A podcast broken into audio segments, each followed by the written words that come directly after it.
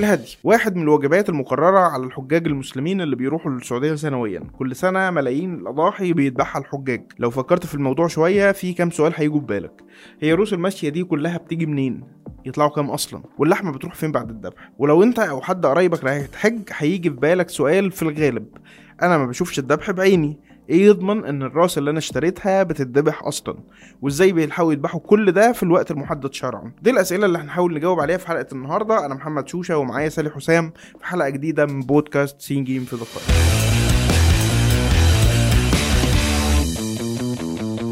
بالتالي محتاجين نشرح الموضوع ببساطة في الأول. كام رأس ماشية بتتذبح في موسم الحج سنويا؟ آه، متوسط عدد الحجاج سنويا في المواسم العادية بيتراوح من 2 ل 3 مليون حاج. كل حاج بيبقى واجب عليه يذبح راس ماشية فالعدد المطلوب بيدور حوالي في حوالي في حدود نفس الرقم يعني 2 ل 3 مليون راس. والسعودية بتجيب منين ملايين من روس الماشية لعملية الهدي كل سنة؟ السعودية بتوفر تقريبا واحد واحد من عشرة مليون من الإنتاج المحلي. الباقي بقى أيا كان العدد المطلوب بيجي عن طريق الاستيراد ودي عملية بيتولاها بنك التنمية الإسلامي في جدة. الجهات اللي كانت بتصدر في الأحوال العادية هي السودان والصومال.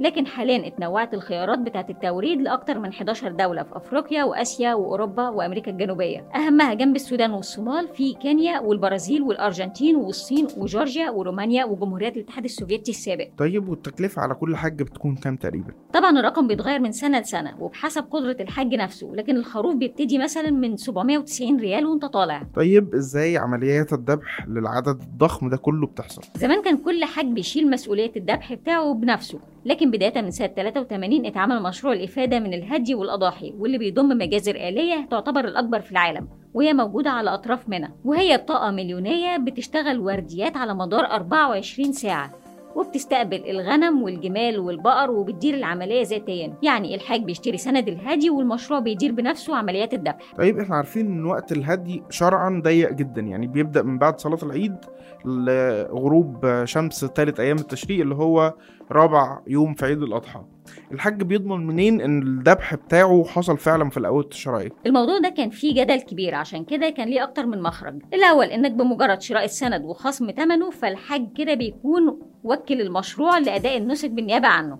وبالتالي كده هو فعليا أدى النسك وبرأ ذمته يعني كده مناسكه صحيحة. التانية لو هو لسه خايف فلو الدفع حصل على الموقع الإلكتروني للمشروع بتجيله رسالة إن الذبح تم أول ما يجي الدور بتاعه. وأخيرا لو لسه حريص ففي خيار إن هو يروح المذبح المفتوح ويحضر عملية الذبح بنفسه لو عايز يعني يذبح بإيده كمان في خيار بكده. بس يعني حاليا الموضوع ده يمكن متاح في بعض الدول بس في الأغلبية العظمى من الدول أو الدول اللي إحنا متابعينها يعني وضمن تنظيم الإجراءات. في الغالب الحج بيدفع ثمن الهدي ضمن مصاريف الحج وبعدين هو ما يعرفش حاجة عن الموضوع. إيه الوضع في الحالة اللي زي المشروع ناشر فتوى فعلا إن هو بمجرد الدفع فكده النسك اتأدى والمناسك صحت. بالبلدي كده أنت خلاص رميتها على رقبة غيرك ومالكش دعوة بالباقي. طيب هو أجدادنا كانوا بيحكوا لنا إن هم كانوا الموضوع كله هم اللي بيتولوه بنفسهم.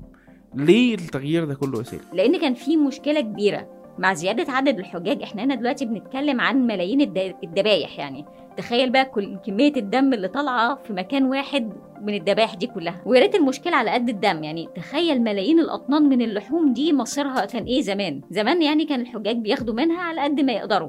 دلوقتي بقى هما مش محتاجينها أصلا. فكل الكميات دي كان يا إما الجزارين بياخدوها ويبيعوها يا إما بتروح في الأرض يعني لحد ما هي تعفن بقى. خصوصا كمان إن الفتوى زمان بإنها تتوزع على فقراء الحرم بس. يعني مهما وزعوا هيودوا الباقي فين؟ طيب وإيه اللي استجد فغير الموضوع دلوقتي؟ اللي استجد حاجتين ان إن المجازر بقت بتشيل مسؤوليه التنظيف والتبريد والتغليف والتجميد فبقت صالحة للاستخدام لوقت أطول. كمان الهيئات بتاعة الفتوى في السعودية أفتت بتوزيع الفائض عن حاجة فقراء الحرم للفقراء في أي مكان. فقراء أي مكان اللي هي ممكن تكون لحمة مثلا بتروح لفين؟ أي حتة في العالم. يعني هي دلوقتي بتتصدر على مدار 12 شهر عشان تتوزع مجانا على أكتر من 30 دولة.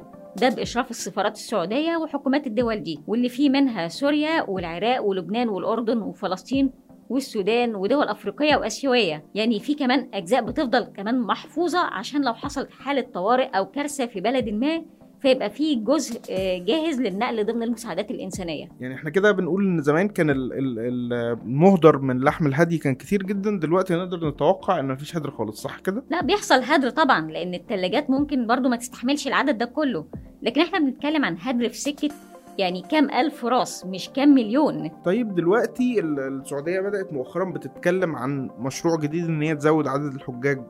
وصولا لخطة 2030 معناها إن المشكلة هترجع تاني. يعني العدد ال ال ال الرؤوس الهاديه هتزيد وبالتالي الهدر هيرجع. ولا إيه؟ آه، ده حقيقي. بس هنا برضو في كلام إن مشروع الأضاحي بيقول إن هو في خطط لتوسيع المشروع فيما يخص عمليات الذبح والتجميد.